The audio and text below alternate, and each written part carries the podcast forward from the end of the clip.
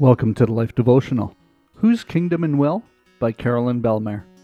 Your kingdom come, your will be done, on earth as it is in heaven.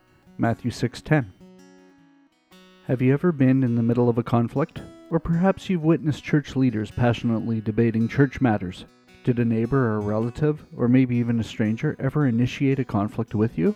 Or maybe it was you who started it? I don't know about you, but I can answer yes to all of those questions. Why is it that we all find ourselves in some level of conflict, even amongst believers?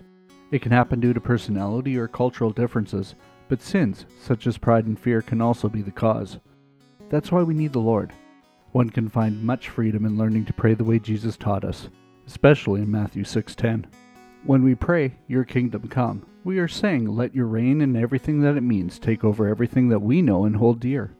I choose your kingdom above everything, no matter the cost. We are also saying, It's about your kingdom, Lord, not mine. I must decrease that you may increase.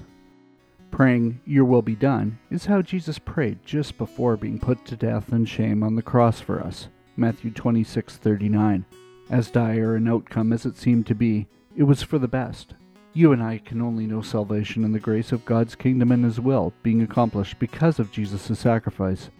Here's something to remember the next time you encounter conflicts. They often resolve when we humble ourselves to say, and truly mean, Your will be done. A prayer for today. Father, you know me. You know I like to make my own plans and have things my way. I want to surrender to you today. Align my will with yours. Help me humble myself. Your kingdom come, your will be done on earth as it is in heaven. Amen. Go deeper. Write down the Lord's Prayer as found in Matthew 6, 9 to 13 on the left side of a piece of paper. Then write down any conflicts you may have with others on the right side.